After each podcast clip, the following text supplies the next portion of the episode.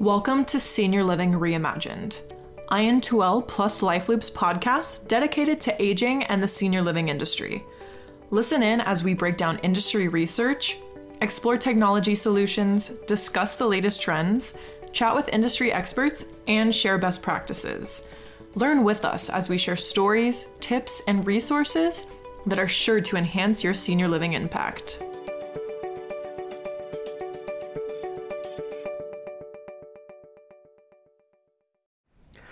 Welcome to Senior Living Reimagined, a podcast by IN2L plus LifeLoop, dedicated to the senior living industry and the aging experience. My name is Navin Gupta, CEO of IN2L plus LifeLoop, and joining me today is Lydia Nguyen, principal researcher at IN2L plus LifeLoop. And our, on our episode, episode number two, is going to be focused on the 2023 State of Engagement and Technology report. Before we dive in, we are going to get to know Lydia Nguyen. So, Lydia, maybe we start and hear your origin story. Thank you for so much for having me, Navin. I feel quite honored to be on the second episode of this podcast. Yes. Um, so, uh, a little history about myself. I completed my PhD in neuroscience at the University of Illinois in Urbana Champaign. Yes. And my focus was on cognitive aging and neurodegenerative diseases. And um, I towards the end of my graduate career, I actually started working on a project all about technology and how we can use it to support social engagement in older adults with and without mild cognitive impairment. And so I was really excited by and inspired by the tangible benefits that I got to observe from those kinds of studies where I could see and hear directly from the research participants about. Um, the, the effect the technology was having on their lives right then. And so I became quite inspired to kind of continue my research in the technology space. Um, and specifically with older adults, I wanted to stick with aging.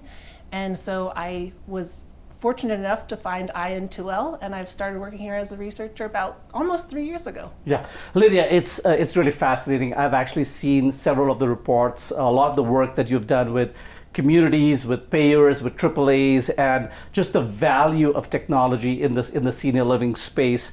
Um, if we think about the senior living market today, uh, clearly the first thing that we talk about is occupancy, right? I think that's most critically important. Um, at, at this point, if you compare pre pandemic to now, the recovery is about 50%. Uh, but the, the way it's been categorized is primarily around profitless because in order to drive occupancy a lot of the operators were giving steep discounts. There were two year lock-in periods etc and even now after doing high single digit increases it's we're finally back at the point where uh, a lot of the communities are beginning to see their top line revenue actually stabilize and grow. With that also is this issue of uh, the costs, uh, primarily d- driven by inflationary costs, whether it be staffing or food or several of the, uh, several of the other things that are that are important here.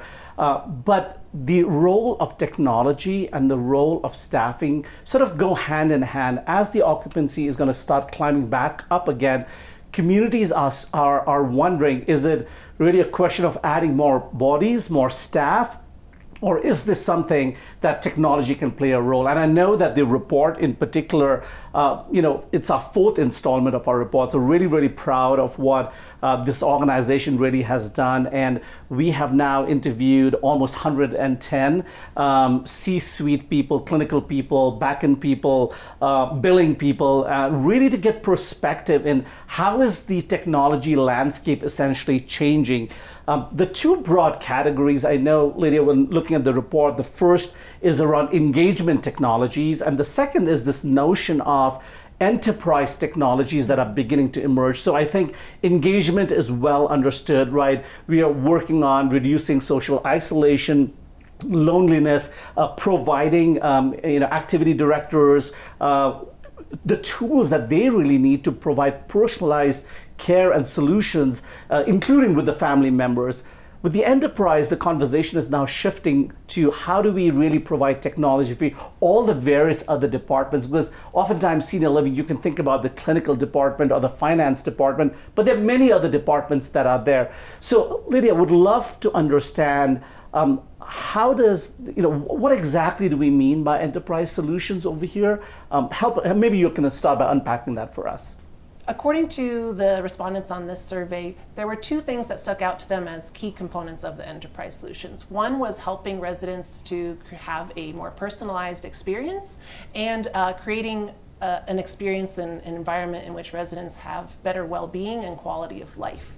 And so both of those items were the top items that the leaders see as um, benefits of these enterprise solutions, and that surpassed even creating staff efficiencies, which I personally found quite surprising, given the focus on staffing shortages in most of the, the literature in the community right now. Yeah. And so 94% of the leaders believe that personalization helps to improve resident care, helps them provide more person-centered care, mm. and improve quality of life of the residents. So you can see if if such a high percentage of leaders believe that, mm. um, you can see why those items came out as so important for them for an enterprise solution to address. And interestingly, there were three technology solutions that leaders don't currently have but would like to have soon. Mm. And those all revolved around the residents. So, um, creating a, a, personalized resident experience, um, creating resident connections, or making that easier for residents yeah. to connect with others, and then being able to integrate information from multiple sources about the resident so that they can get a more holistic view of that resident. And in, in, in that sense, they would be able to provide more personalized care to the yeah. individual. So we see this kind of disconnect between what they find as most important and what they actually have available to them in their communities. So this is an opportunity again for technology uh, partners or vendors to kind of fill a critical need for these individuals where they know that they want to focus on resident care and they want technology solutions that help them provide the best care to residents, but they don't necessarily have those technology solutions in hand right now. Yeah, Lydia, this is really fascinating for me because um, I, I, I, have opportunity to talk to multiple CEOs or senior level executives on a regular basis, and we have conversations about technology. And to your final point, that there are a lot of point-to-point solutions, non-enterprise point-to-point solutions out there in the marketplace that typically get deployed. Right, one for communication, one for signage, uh, one for maybe uh, doing elements of clinical care. Um, one for perhaps doing some sort of um, visitor management and these systems do not talk to each other. Uh, I think the enterprise platform really brings all these data elements together, integrates the workflow, reduces uh, the, the, the task of having to input information in all these systems, whether it be caregiver information, family information, resident information, and then being able to take all of the analytics associated with it to ultimately provide that rich, meaningful, personalized care that you're referring to, which is really, really fascinating. And uh, you know, and I think that's what the research really speaks to. Yeah, and I think with that in particular, it's interesting because there's so many systems where you might enter some information so that one person may know who entered that information may know that piece of tidbit about the resident yeah. but then that information isn't spread across the staff yes. like as a whole so it is if that person leaves the community or if they are not there with that resident at that moment, they don't have, the rest of the staff doesn't have that information. And so being able to kind of integrate all of that and make it a more cohesive like body of knowledge for all staff to easily have access to, they only have to go to one place to access it, um, is is I think vitally important. So I think you know we're talking about technology we're talking about these these solutions these categories of solutions mm-hmm. effectively the the other sort of related areas we started talking about staffing, right? So we we constantly talk about almost doubling of the senior population in, in you know in um, in a couple of decades, effectively, as we're adding more and more seniors every single day.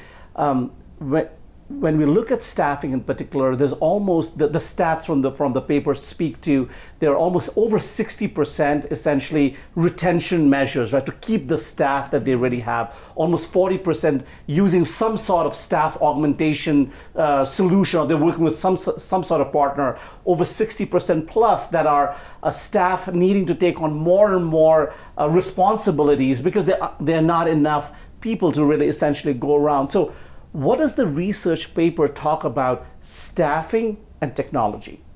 I definitely agree that staffing is a huge issue. 91% of the respondents in this survey said that they currently have staffing challenges right now or staffing shortages. Um, but there was also about 70% of the leaders that also reported that engagement, that, that they believe engagement or enterprise technology solutions can help to fill those kind of staffing shortages or the kind of downstream effects of of the staffing shortages. So that means there's this really high acceptance already of leaders to kind of embrace technology mm-hmm. as a way to kind of alleviate the problems that come with staffing shortages. So there's a real opportunity there to kind of help them with that with that problem and fill that void for them. Yeah, Lydia, one other thing that really jumped out at me when I looked at the report was there was maybe one third of communities that are perhaps not leaning into technology as much as they should be, or not quite able to connect what technology can really do for them, right? So if I'm a senior living operator and I'm listening to this podcast and I'm thinking about technology, what are some of the ways that I can maybe perhaps take next steps? What now for me? Yeah, so there was a good chunk of people that weren't actually using technology yeah. to its fullest potential or don't see the full potential of technology. Yeah. So one option is to talk to your tech partners that you already have yes. or reach out to technology vendors that you have seen or are interested in or you've heard from others about and see what kinds of things they can do for yes. you. Since they are the technology experts in their own technology, yeah. they have a wide experience in the ways that their technology can be used, the benefits that it can confer. So, talking to those people directly is honestly your best option for figuring out how you can implement technology in a meaningful and successful way in your community. Yeah, Lydia, I think that's that's super helpful, right? Just understanding what's out there in order for them to be able. But also, I think there are perhaps maybe two other sort of things that they can think about. One is, are you spending you know, sufficiently for technology as a percentage of your top line. Uh, and perhaps the second is also prioritizing because it can become pretty overwhelming uh, if you go to any of these large uh, senior living uh, technology conferences. There are large number of vendors, lots of different categories of solutions, and, and it can be difficult. So, so I think you know my perspective on that a little bit is to think in terms of prioritization what are the workflows that are most problematic within the community? Where are there most number of inefficiencies there? Where are staff overwhelmed? Where are we not providing value to residents? And really then using uh, and evaluating the partner that you currently have from a technology perspective and seeing whether that, they are able to then you know provide some guidance because at the heart of it you need a trusted technology partner to help you yeah and i would also add for that prioritizing when you're thinking about your workflows also think about the kind of flows of your community with between like residents family members and staff so what are things that you can also do that kind of address the family members' satisfaction and happiness with your community? How can you c- keep creating those connections between those kinds of three groups of people yeah. in your community? Thank you, Lydia. Your passion for the space is so encouraging. I know I learn from you every time we have conversation. And, and more importantly, you know, hopefully the people that are listening to this podcast will go to the website and download. The, the report is accessible the report is free uh, and, and, really be able to use the, the research that has been done to be able to help them ultimately improve the aging experience of the people that they take care of every day. So thank you lydia for joining us. Thank you so much for having me. It's been quite a pleasure. Thanks for listening to the senior living reimagined podcast. We hope you enjoyed joining us as we explored everything senior living our aim is to leave you feeling inspired and empowered to continue making an impact in the senior living industry. Thank you for listening and learning with us. And if you liked our podcast, don't forget to subscribe and spread the word. Together, we can do more.